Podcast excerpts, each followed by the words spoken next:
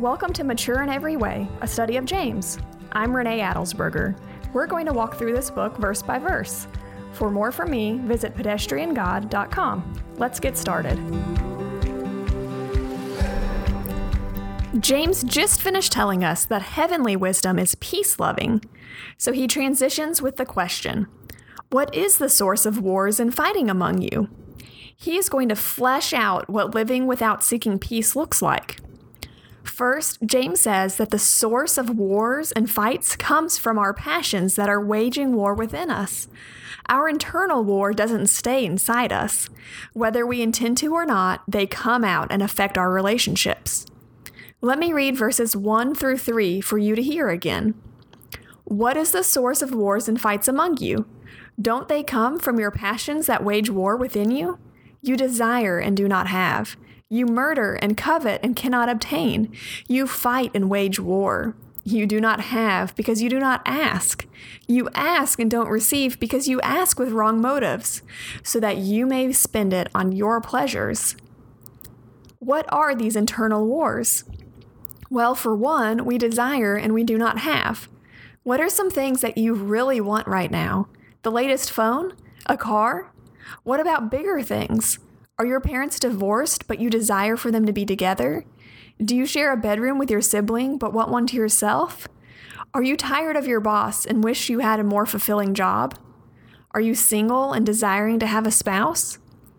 These desires by themselves are not what inspire wars. It's when we get so obsessed with a desire that we covet them. We want them above all else. We are willing to lie, steal, cheat in order to get our ways.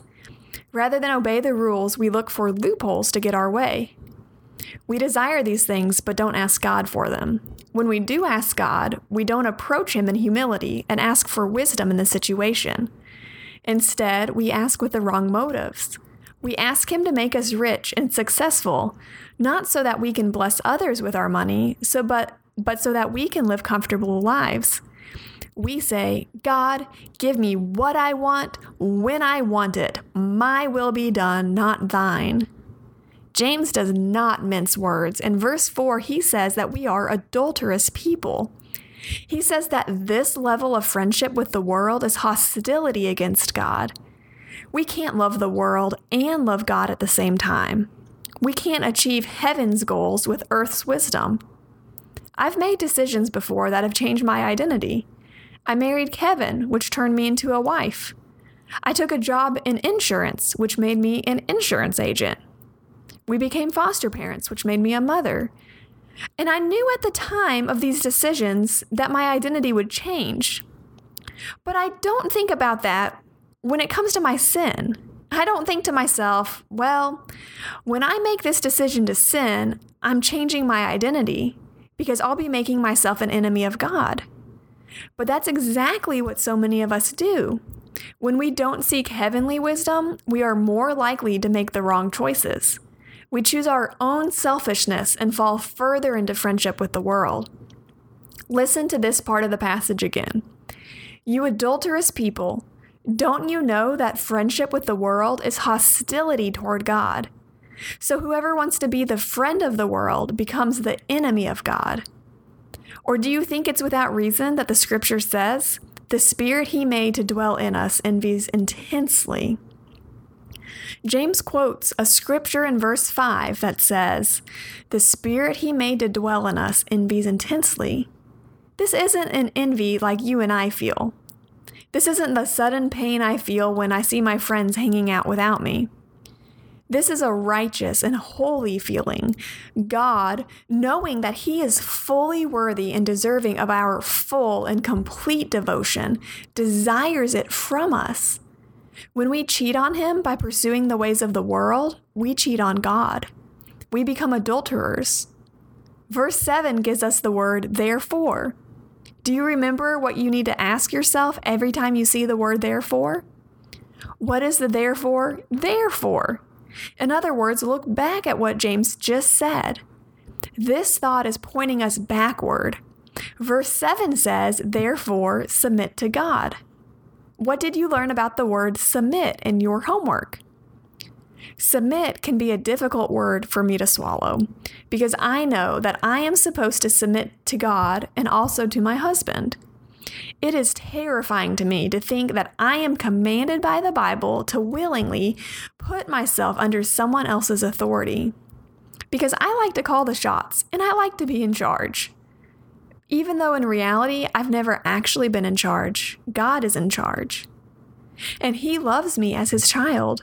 He will work everything in my life for my good and His glory. I have to trust that which puts a big order on the shoulders of my husband. I submit to him, and he treats me as Christ treats the church. That's with a life of sacrifice and devotion, a life of complete obedience and love. And when you're being led like this, submission comes naturally. The therefore in verse 7 points us to the truth of verse 6 in verses 4 to 5, James tells us that friendship with the world is hostility toward the God who envies our worship intensely. Then comes verse 6. Did you catch it when you were reading? Let me read it to you. But he gives greater grace. Therefore, he says, God resists the proud, but gives grace to the humble. Even when we mess up, God's grace is greater than our sins. Therefore, submit to God. James concludes his thoughts by saying, In light of all these arguments, you need to submit to God and resist the devil. When we draw near to God in humility, he will draw near to us. We can come to God with our sins and messes. But as we draw near to him, we must then take part in verse 8. We must cleanse our hands and purify our hearts. God is a holy God, and being in relationship with Him means leaving our sins behind. Our hands symbolize our actions, what we do, say, where, where we travel, how we spend our money and time. And our hearts represent our motives, why we do what we do, say what we say, wear what we wear, why we go where we travel, and why we spend our money and, and time on the things that we do. We don't always reflect enough on our actions to understand the why behind our actions. But the why of what we do is critical. On any given day, I should question my every decision. Why did I wear this outfit? Was it to bring attention to myself? Why did I read the Bible? Was it simply to cross it off my to do list? Or was it so that I could grow in my faith? Why did I go to work? Was it simply to earn a paycheck? Or have I prayed that God will give me opportunities to tell my coworkers and clients about His love? Why did I work hard during the day? Was it to bring glory to myself or to bring glory to God? Do you see how our entire day is filled with opportunities to purify our heart? Verses 11 through 12 conclude this passage with a reminder that we are all sinners. Don't criticize one another, brothers and sisters. Anyone who defames or judges a fellow believer defames and judges the law. If you judge the law, you are not a doer of the law, but a judge. There is one lawgiver and judge who is able to save and to destroy. But who are you to judge your neighbor? James reminds us that we all mess up, so don't criticize one another. This doesn't mean that we aren't to correct uh, one another in love and truth. In fact, some of James' last words in the book of James are just that. But there is a difference between helping people get back on the right path to God and judging them. In James 2 4, James already called us judges with evil thoughts when we show favoritism. Now in verse 12, James asks, But who are you to judge your neighbor? We aren't judges. God has not given that title to us. We, who are fully condemned in our own sin, cannot properly cast judgment on others. Remember the last passage we read? We are to be sowing and cultivating peace so that we can reap a harvest of righteousness. But when we fall prey to our own desires, it gives birth to sin, and we are headed to eternal death. We start to sinfully follow earthly wisdom because we only want to gratify ourselves we commit adultery against God and criticize those around us. Rather, follow James' advice in verse 10 Humble yourself. Remember who you are without Christ. Then remember what Christ has done for you. God will resist those who come to him arrogantly, but will give grace to those who approach him in humility.